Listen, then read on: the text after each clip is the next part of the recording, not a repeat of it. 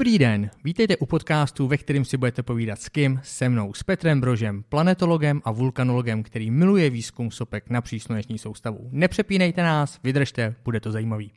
A jste správně, jste v rámci Science Wine a vítá vás taky Iva. A Roman.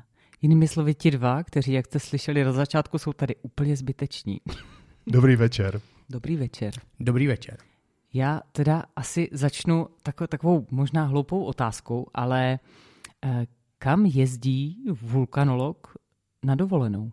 Jezdíte na Island? Uh, byl jsem na Islandě na dovolený jednou, jednou jsem tam byl pracovně. Uh, jezdíme často na místa, kde jsou sopky a sopečná činnost ale u nás je to taky ještě současně dost limitovaný tím, já nesnáším horko, takže nám odpadá spousta zajímavých destinací, kde je horko.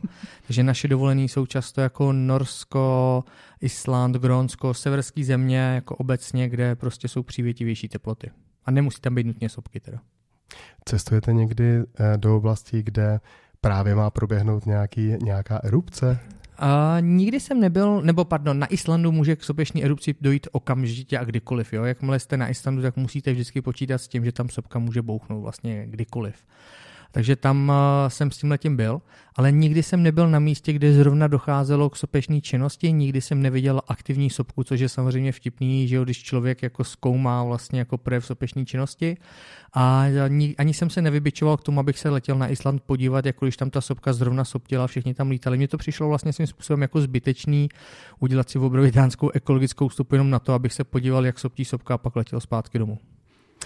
Tím jste by pardon, trošku jako odpověděl na, na otázku, jestli, jestli vůbec to jako třeba vulkanolog jako ke své práci potřebuje vlastně být na místě přímo a vidět, eh, vidět co se děje. Uh, strašně záleží, jaký ten aspekt vulkanologie budete dělat, protože vulkanologie je samozřejmě jako velice široká věda.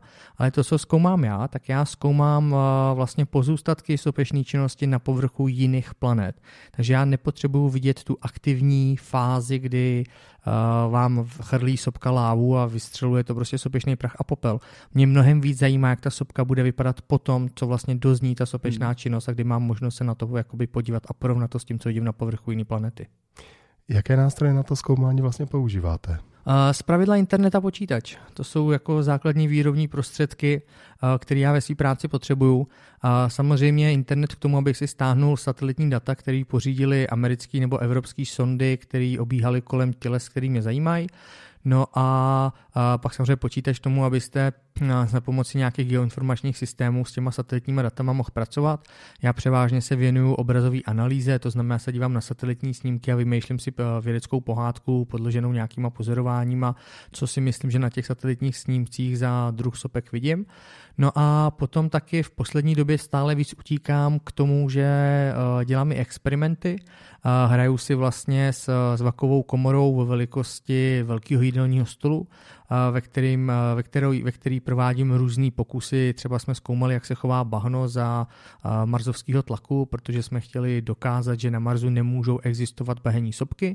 Bohužel k našemu překvapení bahno tam téct může, takže bohužel tohle se nepovedlo, ale udělali jsme na tom jako fascinující objevy protože zatímco bahno tady na povrchu všichni víme, jak teče, protože buď jsme si jako děti s ním hráli, nebo si s ním teďkom hrajou naše děti, nebo si s ním poté hrajete stále ještě vy, to je v závislosti na tom, jako jak moc eh, se v tom chcete vyráchat. A, ale na povrchu Marsu je zajímavý to, že jak máte vodu, která není stabilní, protože to máte nízký atmosférický tlak, tak dochází k tomu, že vlastně ta voda se vaří a současně mrzne dohromady. A v závislosti na tom, jaká je teplota povrchu, tak může docházet k tomu, že to bahno teče úplně stejně jako láva, vzniká vám na tom krusta, dělá to takový jako zajímavý polštářky, no a nebo dochází k tomu, že to bahno nad povrchem levituje, což proces levitace v přírodě tady na Zemi jako běžně není, ale na povrchu Marsu normálně levitaci zvládneme vytvořit. To jste zvládli i ve vaší komoře? Zvládli, zvládli. Normálně máme videa, kde vidíte prostě kousíčky bahna, jak levitují nad povrchem a sviští si to dolů nad pískem, prostě jako pofrem.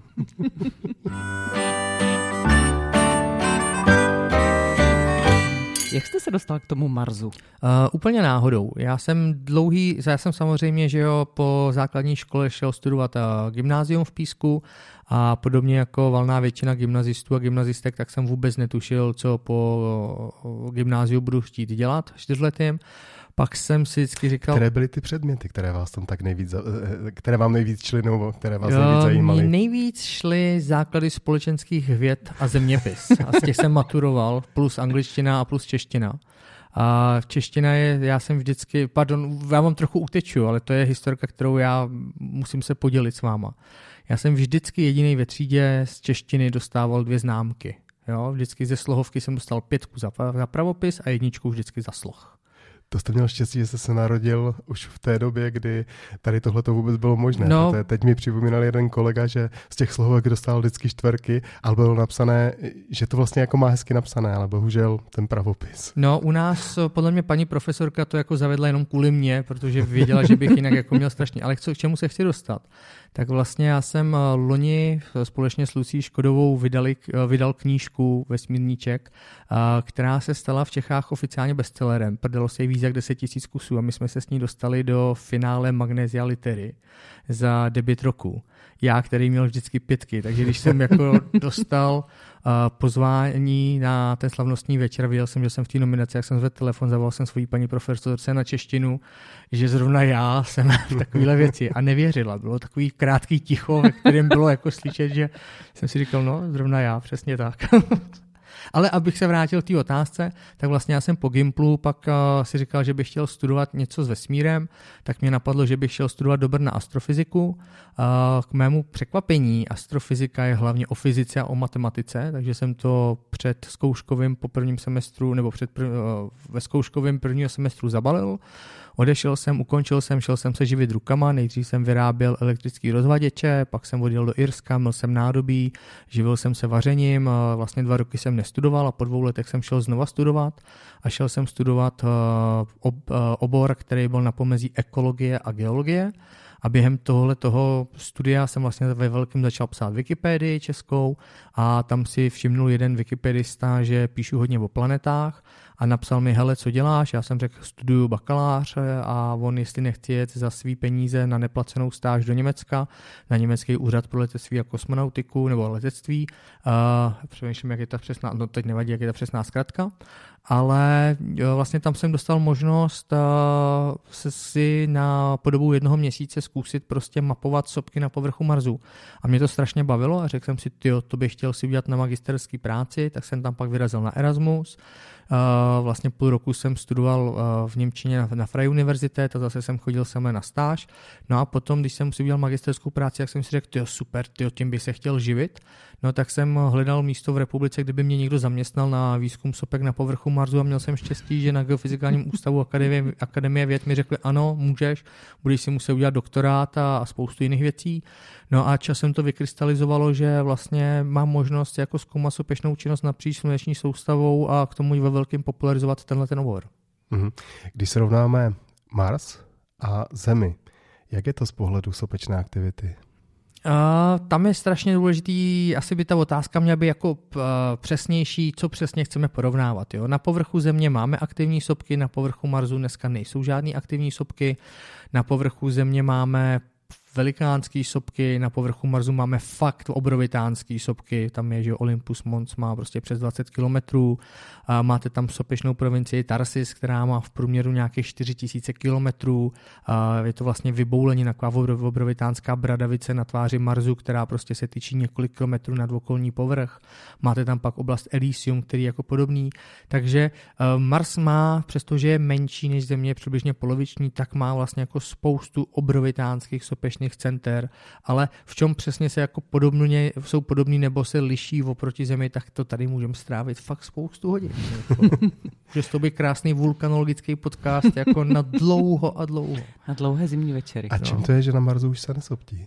No, protože je menší, tak samozřejmě mnohem rychleji ztratil svý teplo. Představte si, že si uvaříte čaj a dáte si ho do malého hrnečku a do velkého hrnečku a v tom vel- velkém hrnečku vám ten čaj vydrží teplej po mnohem delší čas. Jo? A stejně tak je to prostě u planet. A s čím je to těleso menší, tím rychleji ztrácí teplo. A samozřejmě taky pak ještě souvisí to s tím, že, že jakmile máte menší těleso, tak ono má uvnitř i menší množství radioaktivních prvků, který stále to teplo ještě nějakým způsobem vyrábí. Takže prostě Mars, jak je menší, tak uh, nemá tolik tepla na to, aby tam docházelo tak masivnímu tavení, jako můžete vidět tady na povrchu Země.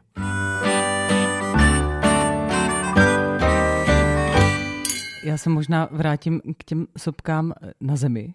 Když jste povídal na té přednášce, tak eh, vlastně z té přednášky jsem si odnesla pocit, že sopky v podstatě můžou úplně za všechno.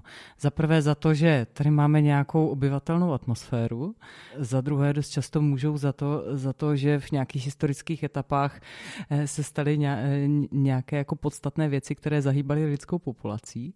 No až, až k tomu, že sopky občas můžou za to, že třeba nemůžeme letět někam letadlem. Když zůstanu u toho bodu jedna, mohl byste říct uh, něco, něco k tomu, jak vlastně sopky můžou za to, že, že vůbec tady dneska můžeme být? Jasně. Uh, sopky jako takový ve velkým produkují sopečné plyny a valná většina sopečných plynů jsou vlastně významný skleníkový plyny. A kdyby nebylo sopek, tak by vlastně naše atmosféra nebyla tak silná, jako je dneska a neměla by takový složení. To znamená, že by třeba nebyl tak výrazný skleníkový jev a tím pádem by na povrchu bylo mnohem chladnějc. Nevím, jestli jste někdy slyšeli třeba o teorii Snowball Earth, je to teorie sněhové koule, že vlastně atmosféra Země právě přišla nějakým způsobem o velké množství skleníkových plynů a vlastně ten povrch se pak následně tak ochladil, že celá atmosféra vymrzla a celá země byla víceméně zmrzlá. A, takže tohle by se jako mohlo stát. Nikdy není daný to, že atmosféra Země musí dlouhodobě vypadat tak, jak vypadá. A právě sopky jsou tím mechanismem, který pomáhá tu atmosféru udržet v nějaký pro nás jako pro život, jak nějaký přijatelný hladině, protože oni neustále vypouští sopečné plyny, respektive skleníkové plyny a tím pomáhají stabilizovat. Současně ale geologické procesy umí tyhle ty skleníkové plyny v dlouhodobém časovém měřítku a prosím nepřemýšlejte o tom, takže to za nás vyřeší globální změnu klimatu. A jsou to procesy, které trvají strašně dlouho, tak ale umí i ty plyny odebírat z atmosféry, umí je ukládat do hornin, tyhle ty horniny pak umí zatlačit do hlubin země díky diskové tektonice, no a tam se tyhle ty horniny eh, rozstaví, ty plyny se z nich uvolní a sopky nám je zase zpátky vychlí do atmosféry. Takže vlastně na Zemi funguje krásný koloběh skleníkových plynů a to pomáhá udržovat právě to přijatelný klima proto, že na povrchu může existovat kapalná voda a potažmo tady můžeme mít nějaký rozvinutý život. Hmm. Nicméně, eh, když se na to podívám teďka z pohledu toho, že právě oxid uhličitý v atmosféře je v současné době docela velké téma, zejména ten náš příspěvek eh, v tom, eh, v tom smyslu přidávání oxidu uhličitého tím, že spalujeme fosilní paliva.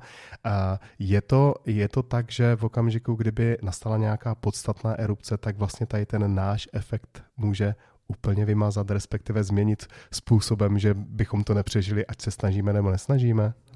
Eh, rozumím otázce. Eh, když se podíváte do historie lidstva, tak jsme zažili spoustu velkých sopečných erupcí, které na několik let vždycky rozhasily globální klima. Jenom když se podíváte, tak to klima se pak po pár letech, když se ten materiál, hlavně uh, oxid siřičitý v formě aerosolu, když se pak dostal z atmosféry, tak se to klima vrátilo k nějakému svému dlouhodobému trendu. A to je právě to, co teď by nás mělo u globální změny klimatu trápit, protože vy vidíte, že se vám atmosféra otepluje bez ohledu na to, jak sopky soptí. Myslete na to tak, že Sopky historicky soptí víceméně stejně, stále. Jo? Nedochází k tomu, že by se jejich aktivita dramaticky zvyšovala nebo dramaticky snižovala. Vy tak máte v přírodě optimalizovaný systémy na to, který počítají s tím, že sopečná činnost bude produkovat určitý množství materiálu. A tyhle ty procesy dokážou ten materiál právě odstraňovat a udržovat nějaký ten systém, řekněme, stabilní. On tak nikdy není stabilní, že vždycky se to nějak jako pohybuje, ale udržovat v nějaký jako mezi. No a najednou do toho vstoupil živočišný druh, který začal ve velkém produkovat uh, skleníkové plyny. Uh, nemusíme se bavit jenom o oxidu uhličitým, to je vždycky jako vlastně zbytečná zkratka, protože jsou mnohem horší skleníkové plyny, ať už je to metan, ať už jsou to nějaké další no, substance. To oxiduje. Ten no, uh, ale metan se vy, změní nakonec na ten Změní, stejně hmm. tak se časem zbavíte oxidu uhličitým, že se změní v, v takové době, která pro lidstvo není jako podstatná. Když se budeme bavit, jako co budeme řešit za několik desetiletí, za století, tak z pohledu člověka už je to jedno. A hmm. tohle to je právě, že u spoustu skleníkových plynů jako docela jako markantní problém. Ale k čemu já se chci dostat je to, že vlastně dneska člověk produkuje každým rokem přibližně 60krát víc než všechny sopky na této planetě za stejnou dobu.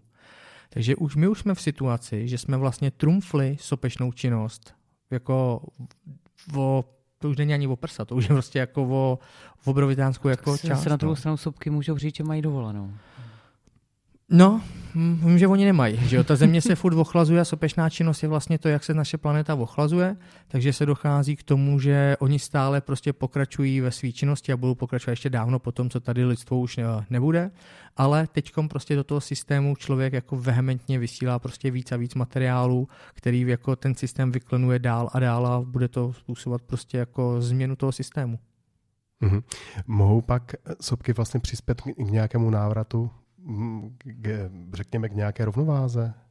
A své činnosti? Z dlouhodobého geologického Aha. času, tak ano, samozřejmě nejenom sopky, ale hlavně mechanismy, které dokážou ty skleníkové plyny z atmosféry dostávat, ať už je to třeba zvětrávání, ať už je to z ukládání organické hmoty třeba na dno oceánu, kde nedochází k její rozpadu a podobně, nebo třeba změna teploty, kdy se vám zase můžou tvořit metylhydrát, myslím, že se tomu česky říká takový ty uh, uh, je to, je to ledová forma metanu, která se nachází na dnech šelfových moří. Jo? Takže vy jste schopni, nebo příroda je schopna vlastně skleníkový plyny z atmosféry dostávat, ale trvá to spoustu, spoustu, spoustu let.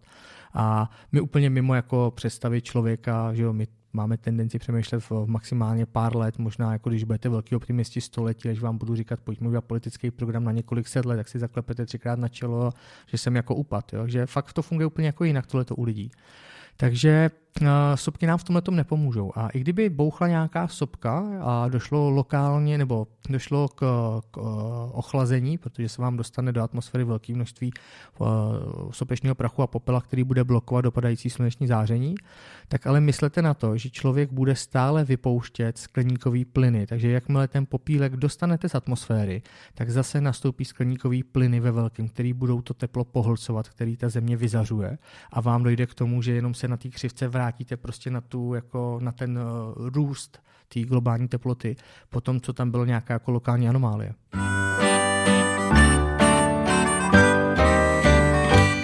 Vy když jste my natáčíme po, po, po přednášce, tak jste hovořil o tom, že vlastně uh, ta sopečná činnost uh, může ovlivnit nejenom tedy atmosféru, ale že vlastně ty sopečné plyny se mohou dostat až do troposféry, kde zůstávají daleko déle ne, než třeba popílek v atmosféře. Přece jenom, jaký tady tohle to má horizont? Jo, uh, omlouvám se, že vás opravím, jenom uh, ať to máme pak uh, v záznam, nebo pořádku. respektive v, v pořádku. Tak atmosféra je nadřazená a ta se dělí na troposféru, Pardon. stratosféru a podobně. Jasně. Mhm. Takže uh, jde o to, že vlastně sopka dokáže dostat materiál jak do troposféry, tak i do stratosféry. A v závislosti na tom, kam ho dostanete, tak to pak vlastně dělá jakoby divy. Když ho máte v troposféře, budeme se konkrétně bavit o oxidu siřičitým, který se naváže na vodu, vzniknou vám malinkatý kapičky kyseliny sírový, kterým říkáme aerosol aerosol. Tady jsou v, v troposféře, to je ta vrstva, která je blízko k povrchu, který dochází ke vzniku počasí, tak vlastně v téhle části dokážou tyhle ty kapičky aerosoly zahřívat povrch. Když je dostanete do stratosféry, tak oni dokážou pak vlastně povrch ochlazovat z toho důvodu, že oni blokují dopadající sluneční záření, takže vám na povrch nedopadá tolik tepla ze slunce a v ten moment vy to ochlazujete. V troposféře ten materiál vydrží po mnohem kratší čas, protože vám ho déšť dokáže z této vrstvy vrstvy troposféry strašně snadno dostat. Ve stratosféře už vám neprší, takže tam ten materiál zůstává déle, řekněme třeba roky, možná nižší desetiletí, nebo třeba až deset let. To nezní zase jako několik desetiletí. Tak teď jste hovořil, že vlastně tohle to bylo příčinou některých eh, poměrně podstatných sociálních tlaků, které jsme zažili v Evropě. Jo, jo, já jsem to zmiňoval, že jo, prostě část historiků dneska právě přisuzuje to, že ve Francii vznikly hladové bouře, které vedly k velký francouzský buržázní revoluci, jak useknutí hlavy krály. Tak to právě spojují s výbuchem sopky Lakagigar na Islandu, která způsobila rozvrácení klimatu na několik let vlastně na většině severní polokoule a to pak vedlo k obrovitánským hladomorům, neúrodě a k tomu, že se prostě celá řada evropských společností začala bouřit proti svým panovníkům a šlechtě. No a ve Francii to dohnali tak daleko, že prostě svrhli krále, popravili a zřídili si republiku. Mm-hmm. A ono se ale zdá, pokud se tímto způsobem dívám, takže k tomu globálnímu neštěstí by vlastně ty sopky nemuseli úplně, ne, nemuseli úplně mířit. Jinými slovy, dá se představit, že konec světa může být pro leďstvo, teda myslím teďka, abychom, abychom si řekli ten rámec. Takže pro, pro, pro lidstvo může znamenat konec světa nějaká erupce na Zemi? Uh, budeme asi hodně spekulovat. A první co, tak si pojďme povědět, co si představíme pod tím koncem lidstva. Jestli si představíme rozpad naší civilizace nebo vyhubení každého jednoho člověka na této planetě. Vyhubení. Vyhubení, tak tím pádem ne. Člověk je rozlezlej úplně všude po této planetě. A když si to představíte, že jo, tak historicky, když jsme neměli takhle rozvinutou technologii, kdy nás tady žilo fakt poměrně málo, tak došlo občas k dramatickým erupcím sopek, který významně zredukovali tehdejší lidskou populaci. Povím, že samozřejmě, když zabijete 900 lidí z tisíci, tak je to jako snažší, než když chcete povraždit sopkou, nebo pardon, povraždit. To evokuje, že ta sopka to dělá nějak cíleně, je to jedno. Jo, ale jako, že zemře prostě 90% populace ze 7 miliard, tak vám, nebo z 8, tak vám stále zůstane obrovitánské množství jako lidí.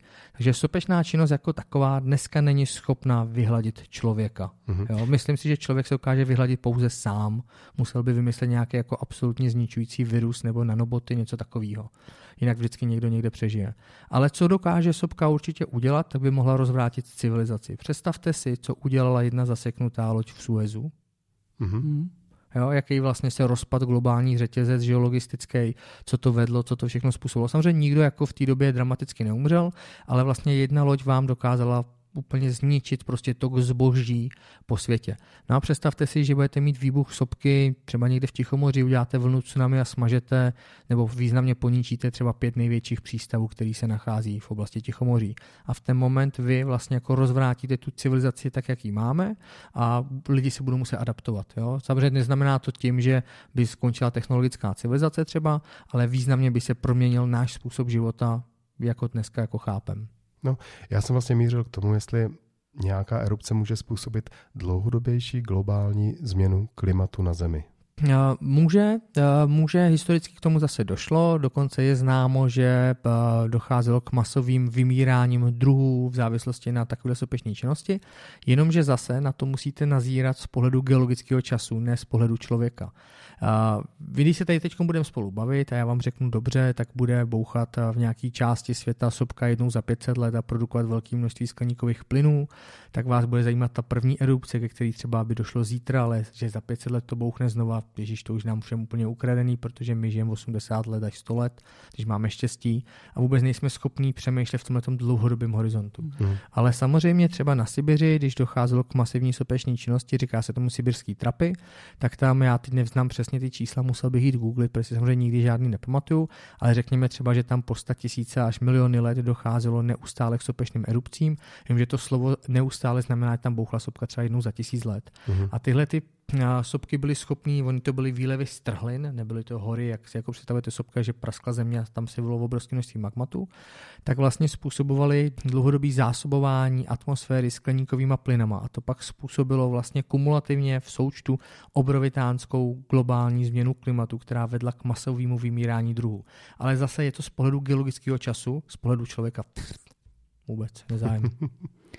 Jak jsme na tom v současné době s, s nějakou schopností predikovat erupci sopky? Je to, je to lepší, než to bylo třeba před 20, 30, 50 lety? A s tím eh, souvisí ještě jedna otázka. Zahýbe nebo má šanci zahýbat s tímto procesem eh, rozvoj umělé inteligence?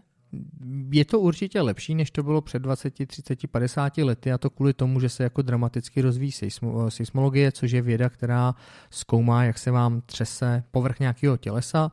Současně máme satelity, které jsou schopný měřit, jak se vám mění vyklenutí povrchu naší planety a současně máte GPS nebo nějaký jiný poziční systém, který vám umožňuje vlastně přesně měřit to, jak se jako něco pohybuje. Díky tomu my jsme schopní spatřit, že se pod sopkou něco děje, že se nám ta sopka zvětšuje, bobtná, protože tam proniká magma, jsme schopni měřit, že se nám něco třese, jak vám to magma otevírá prasklenky. Nicméně stále jsme hodně daleko od toho, aby jsme byli schopni stoprocentně předpovídat, že k sopeční erupci dojde. Je to z toho důvodu, že často se všechno zdá, že ano, magma se jde k povrchu, ano, sopka se zvětšuje, jenom že pak to magma zůstane pod povrchem, nedosáhne toho povrchu, nedojde k sopečné erupci, ale my to z těch dat nejsme schopni jako říct, že k tomu uh, dojde. Jestli to nějak pozmění umělá inteligence, já si dokážu představit, že jo, že, že jo, by mohla analyzovat to obrovitánské množství seismických hmm. dat a v tom hledat nějaký vzorce. Ale já nejsem ten správný člověk, který se na to ptát. Já vlastně s těma těma datama nepracuju, ani se nevěnuju vývoji v této oblasti. To, co dělám já, tak já zkoumám sopky na povrchu Marsu. A vždycky jako, uh, vím, že se tady bavíme celou dobu o sopkách na Zemi, ale vlastně já jsem jako uh, člověk, který se nevěnuje výzkumu sopečné činnosti na povrchu Země, takže nejsem ten správný odborník, který by jako do toho měl detailní vhled a mohl by vám teď tady vysypat, jak bude vypadat naše budoucnost v tomto oboru za, za pár let. Hm. Nicméně ten systém včasného varování v tomto směru funguje dobře? Záleží zase na tom, o jaký části světa se budete bavit. Jo. Když budeme se, kdybychom se bavili o, a teď s vámi nemusíme se bavit o sobkách, ale když se budeme bavit o tom, jak vám funguje systém časného varování třeba v Norsku, v jedné z nejbohatších zemí na světě a v Somálsku, tak se asi shodneme, že v každé té zemi to bude fungovat jinak. I přesto, že ty... na Evropu.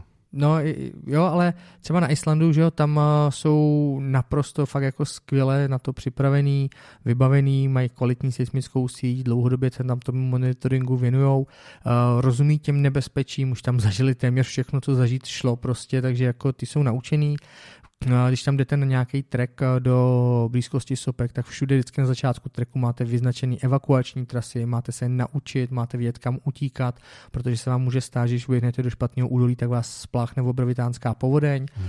Mají tam všude systém, když jdete po silnici, po té okružní Highway number one, což je taková ošoupaná okreska, tak tam máte cedule, že když uvidíte ohňostroj v jedné té části, tak na to šlápněte, normálně tam máte že poměrně striktní jako rychlostní limity, ale tady, jak uvidíte ohňostroj, jak nemáte zastavit dělat si fotky, máte na to šlápnout, právě za chvilku spláchne povodeň, kterou způsobily sopky. Takže na Islandu jsou na to připravený, mají tam stavební uzávěry v místech, kde prostě ví, že by mohlo dojít jako k, k následkům sopečné činnosti. Takže máte země, kde jsou jako na to nebezpečí připravený, protože samozřejmě s tím dlouhodobě žijou, ale kdyby zítra vznikla sopka ve Zlíně, jakože nevznikne, tak tady bychom na to tak připravení nebyli, protože tady prostě jako historicky aktivní sopky za života lidstva, tak tady se jako tohle to neděje. Jo? Samozřejmě se podíváte 100 tisíc let naspátek, tak ano, v hmm. České republice nebo v oblasti, který dneska říkáme Česká republika, tak pravděpodobně sopky soptily, protože v západních Čechách máte několik mladých sopek, který mají stáří přibližně takovýhle, ale tady na to jako připraveni nejsme. Tady zase umíme pracovat s povodněma nebo eh, s jinýma jako věcma, který nás tady jako dlouhodobě trápí.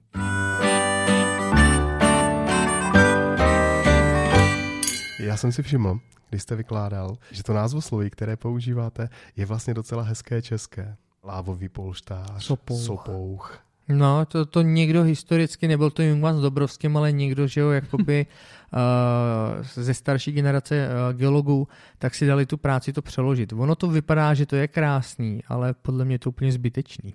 Jo, jako, vemte si, že dneska vás všude válcují uh, anglofilní zdroje a vlastně jako vy se pak musíte naučit dvojí terminologii. Aha což je jako trošičku jako nešťastný. Já jako, že jo, když se tím hmm. jako živíte, jak to zvládnete. Jenomže pak si vemte, že jako náhodný čtenář nebo čtenářka na webu najednou narazíte na pojem mantle plume a vůbec si neuvědomíte, že mantle plume je uh, plášťová pluma, sice jako, protože česky si tomu má říkat plášťový chochol.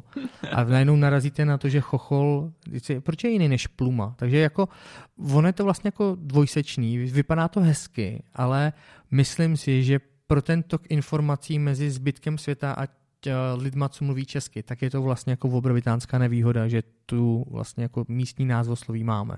Na druhou stranu pro komiksy nebo knížky pro děti je asi plášťový chochol prostě úplně jako super termín. Je, ale my tam máme plumu právě přes z toho důvodu, protože vlastně chochol je termín, který se dneska jako už pořádně nepoužívá ani v té geologii. Všichni přešli na plášťovou plumu, protože se nechtějí jako mást a nechtějí používat termín, který uh, je vlastně jako mhm. zbytečný. Takže chochol byl asi termín, který se možná používal 30, 40, 50 let, ale zase postupně jako zahyne. Hmm.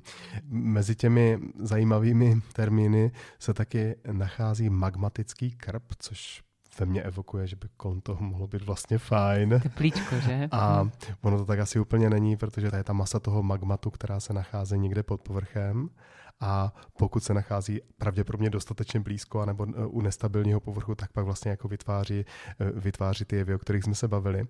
A e, napadlo mě, když se bavíme o třeba jenom Evropě, nebo přenesme se do okolí Neapole, jak vlastně si mám představit, že ten magmatický krb je vlastně velký, jak pod jak velkým územím se vlastně nachází? To zase strašně záleží, o jaký konkrétní sobce se budeme bavit, protože magmatický krb může mít jako pár kilometrů, může mít pár desítek kilometrů, může mít pár stovek kilometrů. Fakt závisí na tom, jako, o čem se bavíme. Třeba pod Yellowstonem máte dva magmatické krby, horní a dolní. Ten horní, jestli si dobře pamatuju, číslo má 70 km, ten spodní má 600 km, ale pardon, potřeba bych si zase vygooglit správně čísla, ale rozdíl je to desítky versus stovky. A jak je velký magmatický krb pod Campy Flagray, já zase bez googlení nevím. A typnul bych si, že bude několika násobně větší, než je ta samotná kaldera, ta má, myslím, 5 km, takže bych si typnul, že protože to nějaký hobovitý těleso jako pod tím, ze kterého se to zbíhá pak eh, do toho do té samotné sopky, tak bych si typnul, že to bude jako v rámcu desítek kilometrů a zase bych potřeboval rychle chytrý telefon a ověřit mm-hmm. si tu informaci. Souvisí to nějak s tím, jak velké území tím pádem představuje potenciálně nebezpečí, když ho osídlují? Mění se v čase? Uh, já bych řekl, že možná je to jakoby uh, na vysvětlení snaží si říct, že samozřejmě čím větší magmatický krb, tím větší množství magmatu se v něm může nashromážit a tím potenciálně může být větší a zničující erupce. Jo? Zase pro nás a osídlení OK. A ano, když budete přemýšlet v osídlení planety v horizontu tisíců a desítek tisíc let, tak asi nebylo dobrý nápad zakládat Neapoli. Hmm. Jo, ale teďkom, jako když já řeknu, tak pojďme udělat stavební uzávěru v Neapoli, protože možná v následujících 15 tisících let tady dojde k sopečné erupci a nebylo by dobrý, aby naši pra pra pra pra pra pra pra pra pra pra pra pra pra pra nezasek jsem se pra pravnuci a pravnučky prostě jako... Já jsem to počítal, bylo to správně. Jo, já, myslím, já myslím, že ne, ještě furt. Ale to je právě ten jako problém, že jo, že uh, vždycky, co je to časový horizont, jo? Vlastně člověk a lidstvo přemýšlí úplně jinak, než uh-huh. prostě funguje příroda a jak, než jak fungují sopky. Vy jste mluvil o tom, že se, že se zabýváte vulkanickou činností napříč uh, celým vesmírem. Sluneční soustavou. Nebo sluneční soustavou, pardon. A mluvil jste taky o Marsu, že Mars je vlastně uh, to místo, které, kterým se nejvíc zabýváte. Máte v hledáčku ještě nějakou jinou planetu, která by vás mohla zajímat a... teďka v nějaké dohledné době? A můžete říct proč? Jo, to, není to planeta, je to měsíc a je to náš měsíc s tím velkým M a to z toho důvodu, že teďkom jsem vlastně podepsaný pod návrhem sondy, která by na povrchu tohletoho tělesa měla zkoumat a takový zvláštní sopeční útvary, o kterých nevíme pořádně, jak jsou starý. Když by byly hodně starý, tak všechno o tom, co víme o měsíci, funguje jak má. Ale pak, když jsou mladý, to znamená méně než 100 milionů let, tak to znamená, že vůbec nerozumíme tomu, jak se vnitřně, termálně, teplotně měsíc vyvíjel. Takže vlastně tohle je těleso, se kterým já teď trávím docela dost času a když nám Evropská vesmírná agentura autorizuje pokračování tady toho projektu, protože my jsme teď ve fázi nula, já to teď nechci úplně jako zabředávat do té terminologie, ale jsme na začátku, kdy jsme definovali základní vědecké eh, úkoly a, nebo cíle, a současně jsme definovali to, jak by ta sonda měla vypadat, jaký přístroj by měla být, mít na své palubě. A když teď ESA řekne, jo, hele, to je super nápad, dobře jste to vymysleli a udělali, tak nám dají další finance, kde rozpracujeme výstup myšlenku. Na všechno půjde dobře, tak bychom za pár let mohli vysílat sondu k měsíci. Takže to je těleso, se kterým se teď bavím. A pak mě strašně fascinuje a strašně mě baví uh, ledový měsíce okolo některých velkých planet kvůli kryovulkanismu kdy máte vlastně něco, co vypadá jako sopečná činnost, akorát je způsobovaná výlevem vody nebo explozí vody, nikoliv rozstavených silikátových hornin, jako známe tady ze země. Tak vám budeme držet palce. Děkuju. Moc děkujem, že jste přišel.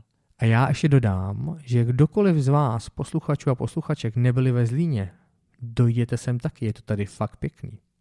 Ježíš, tak to děkujeme. Děkujeme ještě jednou. Loučí se pan doktor Petr Broš Mějte se hezky, nashledanou. Loučí se Iva. Nashledanou a taky já, Roman. Ahoj.